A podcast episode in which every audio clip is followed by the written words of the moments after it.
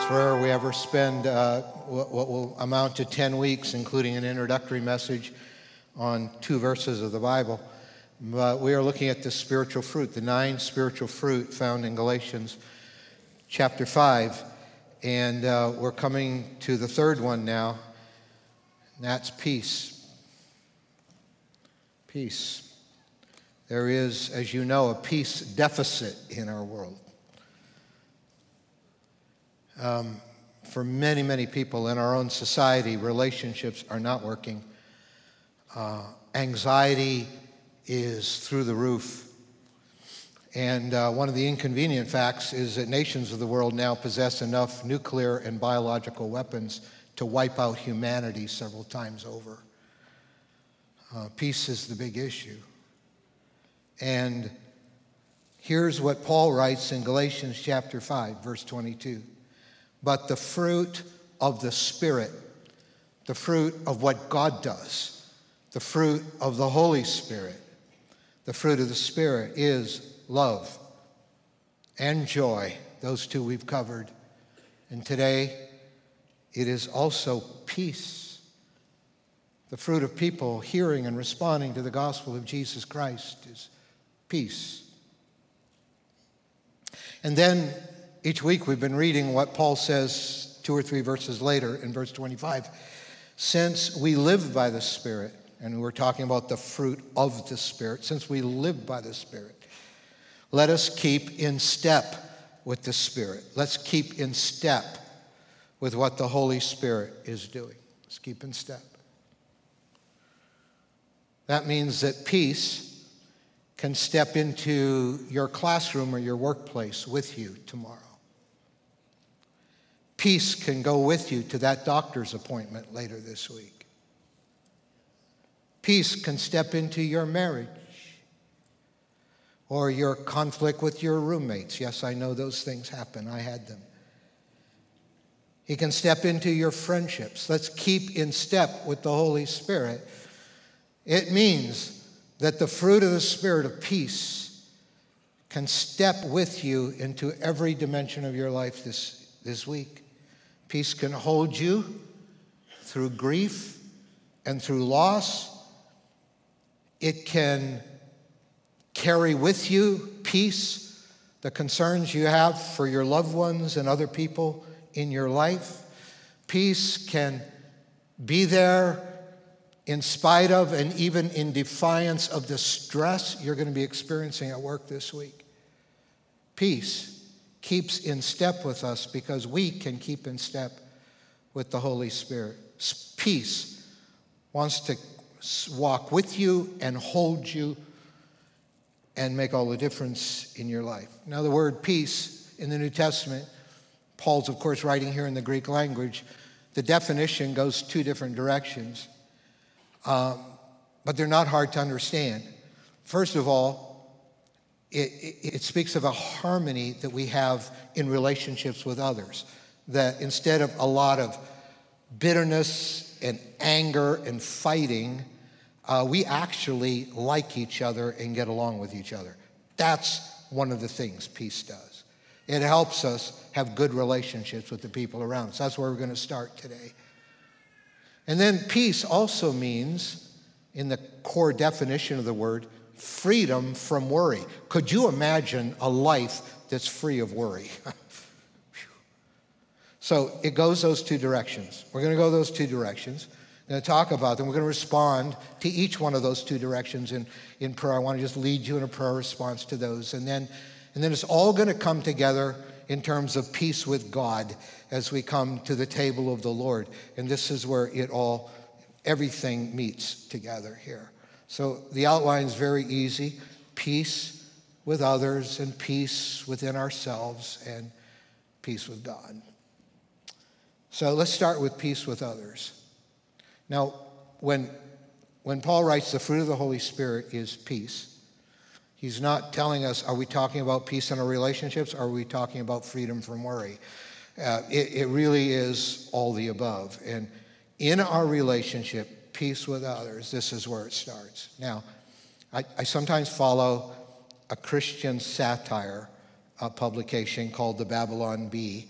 and it pokes fun at churches like us and people like us, as well as politicians and all of this. Recently, recently they came out with something kind of poking fun at some of us who are husbands. Specifically, what to say when your wife's mad at you. And they suggested you begin by calmly explaining to her that she's being totally irrational. As a result, she will admire you for your clear thinking. Mm. It's never worked for me, but that's what they're suggesting. I love you, Sandy, sitting on the front row. Or ask her what you did to make her mad. She'll be thrilled that you didn't know and will gladly inform you in clear and concise language. Or maybe this will work crack a joke just to lighten the mood. She's mad at you because a good wisecrack is exactly what she probably needs right now. Or if none of that works, tell her that she is acting just like her mother.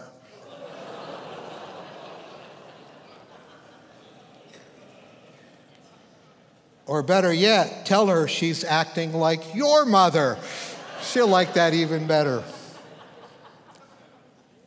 Or if all fails, just say Chick fil A. It's amazing what can happen in a relationship when you're in a drive through line through Chick fil A.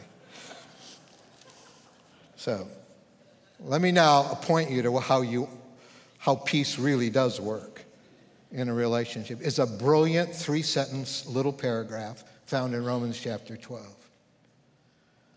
And, and here, Paul tells us how to give place to the working of God's Spirit to cultivate peace in relationships. It could be very tense and very uh, difficult.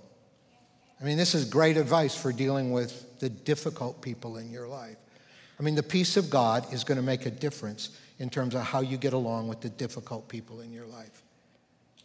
And so he writes this Do not repay anyone evil for evil. That's sentence number one. Don't repay anyone evil for evil. Second sentence Be careful to do what is right in the eyes of everyone. Be careful to do what's right in the eyes of everyone. Third sentence and I love the fact in this third sentence, there's two qualifying phrases. I've often thanked the Lord that it starts with two qualifying phrases. If it's possible, and as far as it depends on you, live at peace with everyone. And we're not going to be able to live at peace with everyone. That's why I like the two qualifying phrases. If it's at all possible, and, and as much as it's up as much as it depends on you, do what you can to live at peace. These are ways we give place to the Holy Spirit. Those three sentences don't repay evil for evil, do what's right in the eyes of everyone, and to whatever degree is possible, live at peace with everyone. Um, here's how I would paraphrase those three sentences. First of all, if we're going to give place to the peace of the Holy Spirit, we need to let Jesus take care of getting even. That's not our job.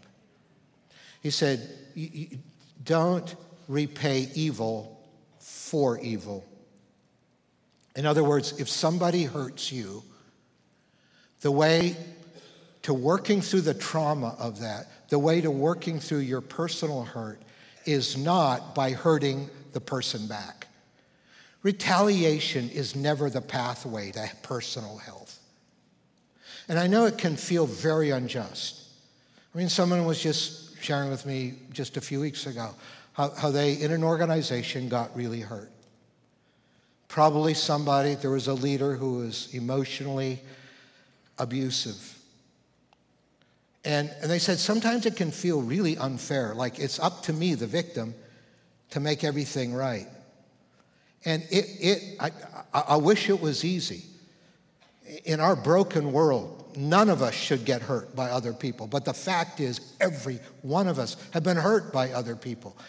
And it takes work to refuse to live for the rest of our life like somebody's victim and work past the pain. It takes work to come back to the place of health. And, and, and it can feel unjust, it can feel unfair because I got to do all the work to recover, and the abuser just seems to be left where they are.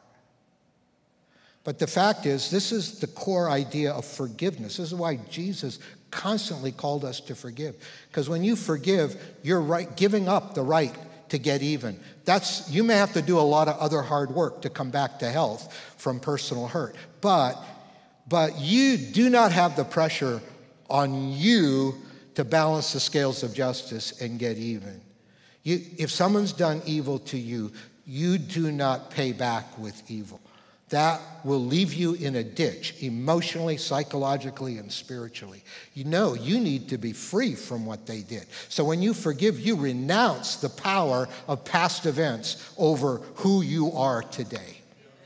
That, that's, what, that's where it comes. And then to really tell the rest of the story in the next few verses, Paul will say, because judgment belongs to God, who quote out of Deuteronomy, where, where God says, Vengeance is mine, I will repay. God's got a way. Listen, we, we need to, if you've been really hurt and yet you're pursuing peace in your life, uh, in relationships, you, you don't start by getting even. Let Jesus get even. He knows how to take care of people, He knows how to do that. And then, secondly, be considerate of how your words and actions affect others. That, that was that second sentence. Do what's right in the eyes of everyone. You read that and you say, Well, am I supposed to be some kind of people pleaser? And the answer is no. You know, it's a very frustrating to live just pleasing people. We live pleasing the Lord. Sometimes that won't please people. He's not talking about being a people pleaser, but he is talking about what we would today call emotional intelligence. That we have a little bit of a sense, that, that we do the work. He said, be careful to do what's right in the eyes of everyone. In other words, we do the work of being considerate of how our words and actions may affect others, because our words and actions always affect others. And so we want to think about this, like, like be careful about this. Like, if I say these things, how's it going to affect the person beside me? And, and is it the kind of effect I want to have? And it may have to be a corrective word. It may have to be a confrontive word. But sometimes, you know, we just sort of leave dead bodies in our trail. Like we, we, we just, you know, we just, ah, who cares? And nobody's going to tell me what to do. I can do whatever I want. And we realize that eventually people are impacted very negatively by the choices we make because you never say a word or make a choice without it affecting somebody. I remember a few years ago sitting in a funeral and, and a pastor friend was sitting beside me. He was a generation or two younger than me. And he was kind of, and the pastor doing the funeral was incredibly gifted. And he was doing a fantastic job in this funeral. And so my pastor friend was just started doing this running commentary. But what he didn't realize is it was hurting my feelings. It was like, you know, you know, you're okay, but that guy's great. And it was true. And maybe I was being overly sensitive. But the fact is, I walked away from that conversation and I go, that guy has no clue about how what he says affects. He, he couldn't put himself in my shoes, hear himself from my perspective, and realize that half of his comments were insults against me. And so we pay close attention. The Spirit of God can help us work hard, to be careful, to, to, to be considerate. He said, be careful to, to do things um, that are right in the eyes of everyone, to build them up, to do the right things. So be considerate of how your words and actions affect others. And then that last great statement with, with the two if clauses. If it's possible, and as far as it depends on you, live at peace with everyone. Here's how I paraphrase that build relational bridges without forcing people to cross them. You see, you can only do your part. You can't make somebody like you. You can't make somebody necessarily stop hurting you. You can report them to the authorities if it's physical abuse or something, or sexual abuse. You ought to do that. You, you, you can do things to protect yourself, distance yourself, but you can't make people live at peace with you. You can influence them, but you can't make them. And so this is very freeing. He simply says, if it's possible, as far as it depends on you, live at peace with everyone. So, in other words, I want to constantly be building relational bridges to people, but I can't force them to cross that bridge. I can just do my part. When you start taking responsibility for other people's decisions, feelings, and actions, then you're doing, you're, you're going to take the oxygen out of the room. You're, you're, you, they're going to feel controlled and manipulated, pushed, forced. And whenever any human being's in that situation, they're not drawn closer to you, they're going to run from you.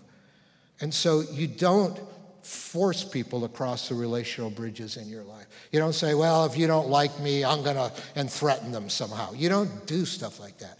You do what you can to build bridges of peace to people as far as it is within you, if possible, Paul says. Do your, do your part to live at peace.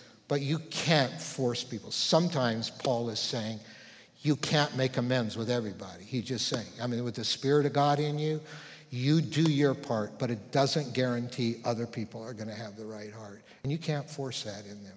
So here's what I want to do in the next moment I'm going to invite you to a point of prayer. And I would like us just to surrender in this next moment all of the difficult people in our lives right now. There are people you wake up at 2:30 in the morning thinking about because of the way they hurt you. There are some people you're going to go to work with tomorrow or sit beside in class. And they're just difficult. We're going to pray by the grace of Jesus that He will help us be ministers of peace to them. And that somehow He'll help that cause to be greater than just the offense of our personal hurt. And we're going to surrender our hearts to Him. Are you willing to do that? Will you do that? I just want to invite you to pray right here with me before we go on. Father, today we thank you for people. We thank you for people who grow our character because they're just sometimes hard to get along with. We thank you, Lord, that your peace can override everything else, that it is the fruit of your Spirit. And we just pray you'll fill us with the Holy Spirit this morning in the name of Jesus so we can live with peace in the name of the Lord. I pray, God, you'll help us to forgive where we're constantly haunted with the wrongs people have done to us. Keep us from, from needing to get even. Get us over that, we pray. Just forgive any wrong attitudes in us. And then, Lord, we give you the people that have been difficult in our lives. We pray for their best. We pray that our words and actions will, will, will be the right, will impact them in the right kind of ways, in godly ways. And we pray, Lord, that we'll, we'll, we'll do our part, Lord, to try to build bridges and then leave it in your hands. And we just take those difficult people, Lord, and right now we just leave them in your hands in the name of Jesus. And I just pray peace into our marriages because of the way you can change our hearts. I pray peace into our relationships with the teams we work with in our jobs. I pray peace where we might be at conflict with some of our neighbors. I just pray in Jesus' name that your peace will triumph. Hallelujah. And you'll help us just to do these simple things to give place to your peace in Jesus' name. Amen to that? Okay. Now, the other definition of peace is freedom from worry. Wow. So here we go. We go now to Philippians chapter 4. Freedom from worry. This is peace within ourselves, peace within ourselves. And Paul writes, Don't be anxious about everything anything, but in every situation, by prayer and petition, with thanksgiving, present your requests to God. And the what? Say it? Peace. The peace of God. Because this is a fruit of the Holy Spirit. The peace of God, which transcends understanding, will guard your hearts and your minds in Christ Jesus. Now, first of all, that last sentence the peace of God will guard your heart and your mind. It, will guard. And you maybe heard that, that the word Paul uses here is really kind of a military word, but it's also a word that means to watch over in the way you would imprison someone. It could be used for that as well. And I'm imagining what if I was imprisoned by peace? And that peace just kept watch over me so I would never get outside its bounds. That in my mind and in my heart, peace is standing guard over me. Peace is even keeping me captive to itself. And he said, This is peace that transcends understanding. I've lost track of the number of times people have said to me, I went through this time, I grieved this loss, I got really hurt, my spouse died, I, lost a child like, like, like my parents did, uh, losing a two year old son. Um, and they would say, We couldn't have made it without the Lord. But you know what? Deep down, I just had this peace. It was like God just helped me, held me. Someone recently said to me, going through a life shattering experience, but I just feel like I've been in a bubble of peace that shouldn't be there. I can't explain it because it's from God, it's not from circumstances. And he says, the peace of God, which transcends understanding, will stand guard or hold captive your heart and mind in a protecting way by the peace of God. And then he's, and so, and so as a result, he says, so don't be anxious, don't worry about anything. Well, that, that immediately raises two questions to me. First of all, could that even be possible? I mean, how do you live without anxiety? The psychologist Robert Leahy says, we live in the age of anxiety. We've become a nation of nervous wrecks. You know, my flight from London was canceled on Thursday, and, and it was chaos at that gate. And Pastor Don and Deborah were with me, Colin and Sandy, and you know what? You can't help but worry. I confess to worrying a little bit. And then Paul said, Don't, don't worry about anything. I mean, how do you even live that way? Because we are a nation of nervous wrecks. This is our lifestyle to worry. The other question is could it even be possible? And eh, the other question, besides could it even be possible, is could it be that simple? Could it be that simple? And here's how Paul does it three just simple little phrases. He said, Don't worry about everything, anything, but in every situation, that, first of all, that in every situation. Now, if there anything in your life is outside of every situation, uh, you have permission to worry about it. But I guarantee you, uh, pretty much everything falls under every situation. It just is. It's just kind of like wherever you go, that's where you'll be, right? I mean, it's just, it's every situation. So everything's included. This is challenging, but this can be the triumph of the peace of God in our lives in every situation where you're tempted to be anxious, in every one of those situations, second phrase, he said, by prayer and petition, make your requests known to God. By prayer and petition. This is prayer. So we respond not by just worrying. We don't respond by just panicking about every situation. But it seems so simple. But it's so powerful. Prayer is inviting, it's yearning for the intervention of God in your life in every situation. And this is the privilege. Prayer works, it's powerful. You yearn for Jesus' intervention in every situation. So you, you're tempted to worry, and instead you switch gears and you go to a father who loves you. In fact, he says prayer and petition. Petition is something you would do with a king, like you would plea, you'd make a plea, you'd petition a king. You are saying, Jesus, you're the King of kings and the Lord of lords, and I belong to you. And so I petition you for the issue over which I would otherwise worry. And amazing things can happen that moment. It does remind me of the story, however, of the taxi driver and the preacher who ended up at the gates of heaven at the same time.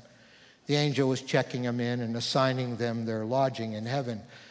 And, uh, and the taxi driver got this big mansion near the middle of town, middle of heaven. And the preacher got this little shack on the outskirts of heaven. I mean, this is all supposedly. It's not theologically rigorous at all. But the preacher objects to the angel, said, You know, the taxi driver, is how he drives people around, but I preach the gospel every week. And I get the shack and he gets the mansion. And the angel says, Well, uh, this is, this is how it is up here in heaven. We're into results. The fact is, when you preached, people slept. But when he drove, people prayed.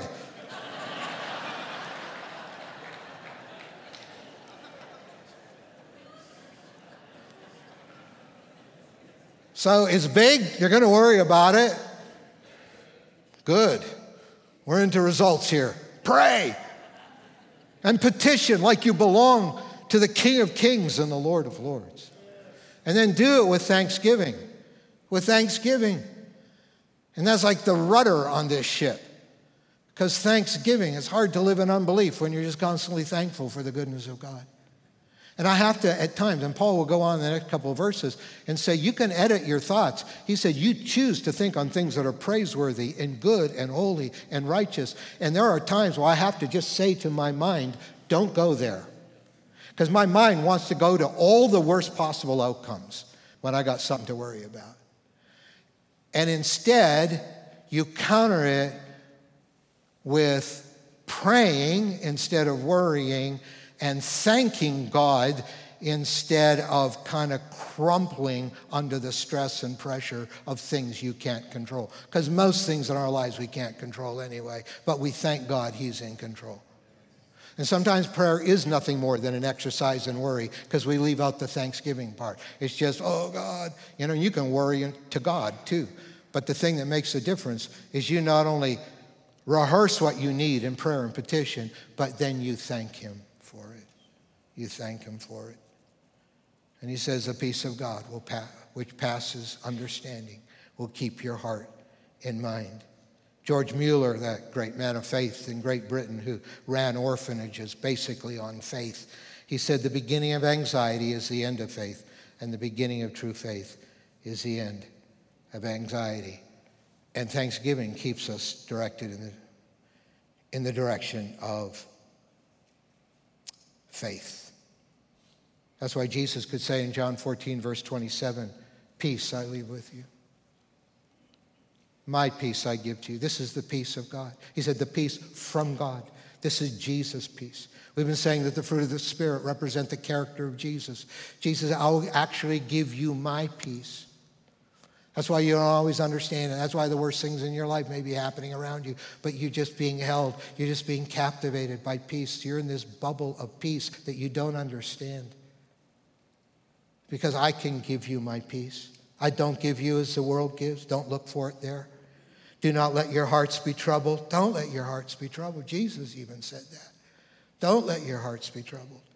And don't be afraid because you can have my peace. And the next two chapters later, John 16, 33, I have told you these things so that in me you may have peace. In this world you will have trouble, but take heart. I have overcome the world. So, what was that you were worrying about? now, I want you to stand with me for a moment, and we're going to pray again. We just gave the problem people in our lives to the Lord because He promised peace. He can transform relationships.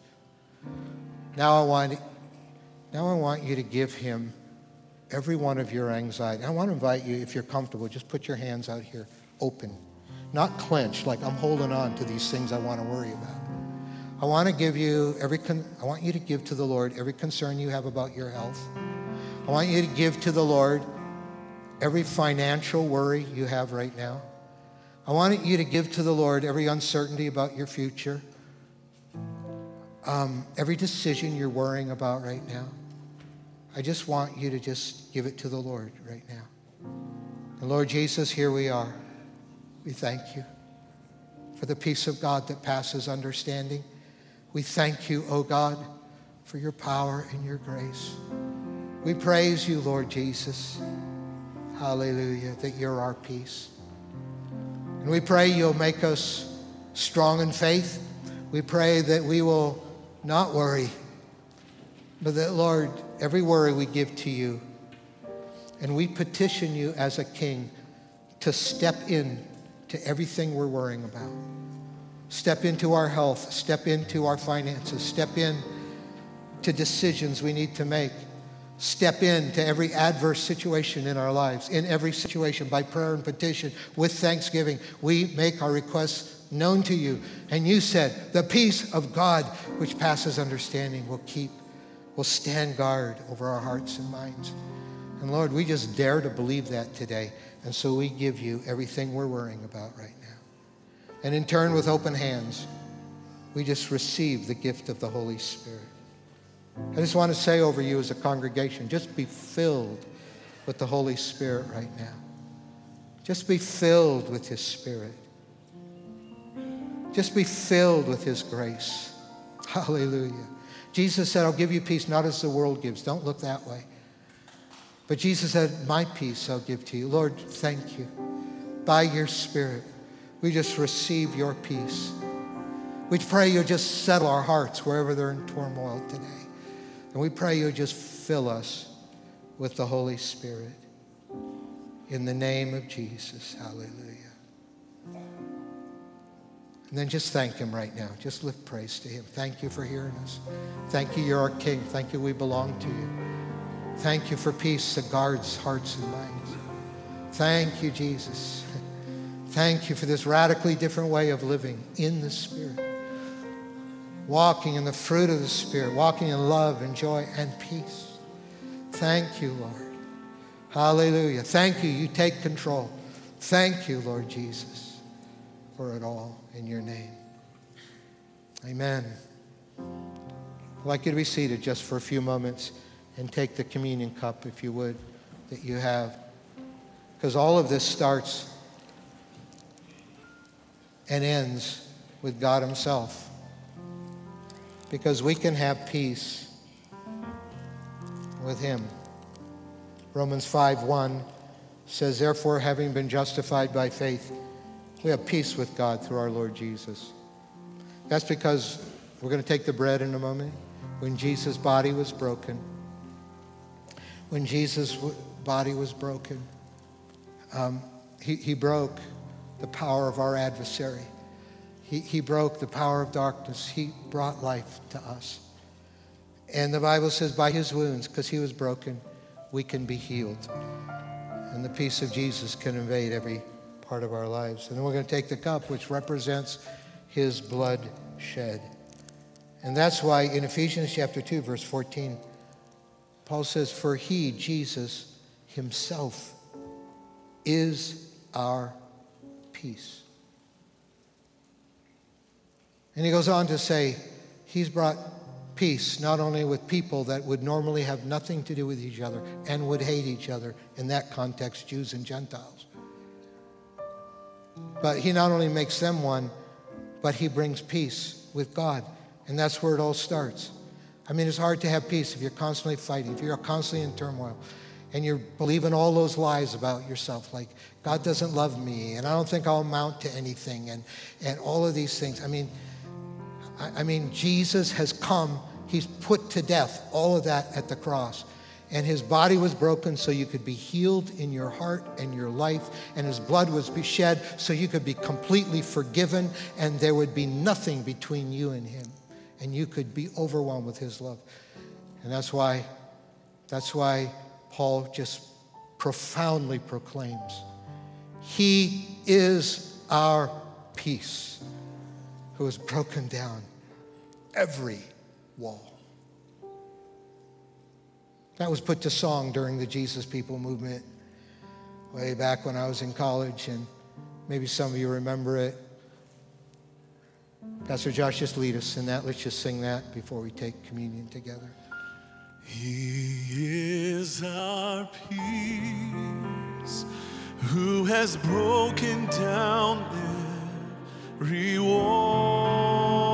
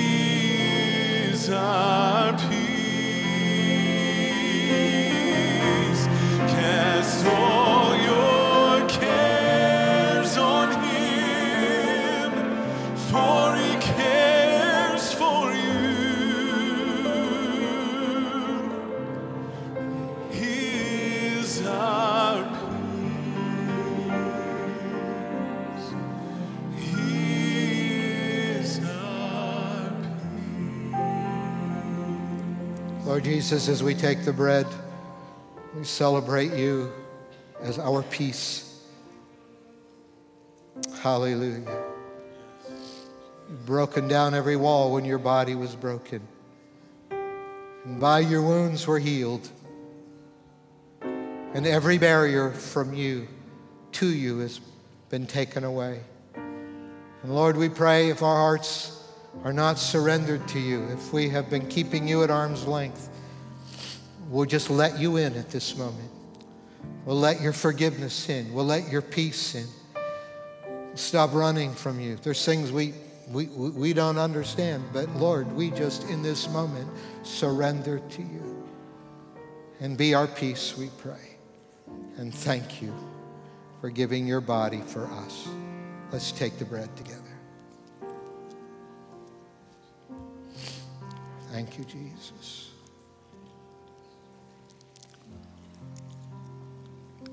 Thank you, Jesus.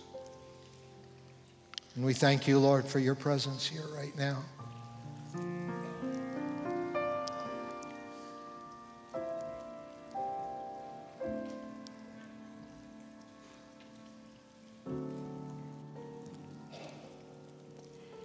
We thank you for the cup as we just receive the ministry of the Holy Spirit right now because you washed us clean. You forgave us. You didn't retaliate against us. You forgave us. You didn't return evil for evil against us. And we might even reject you, but you, as far as you could, you built a bridge to us through your blood, and we thank you for this. And we just receive you, your forgiveness, your grace, your life. We just receive it in Jesus' name, and we praise you that you would shed your blood for us that we could know you. And we say yes to you, and we say thank you. Thank you for what you've done. Will you take the cup, please? Just receive healing right now. Just receive the beauty of Jesus' presence right now in your life. Thank you, Jesus. Just receive hope right now. Not anxiety, but hope and life because He is our peace. We love you, Jesus. We honor you and we praise you. Thank you, Jesus.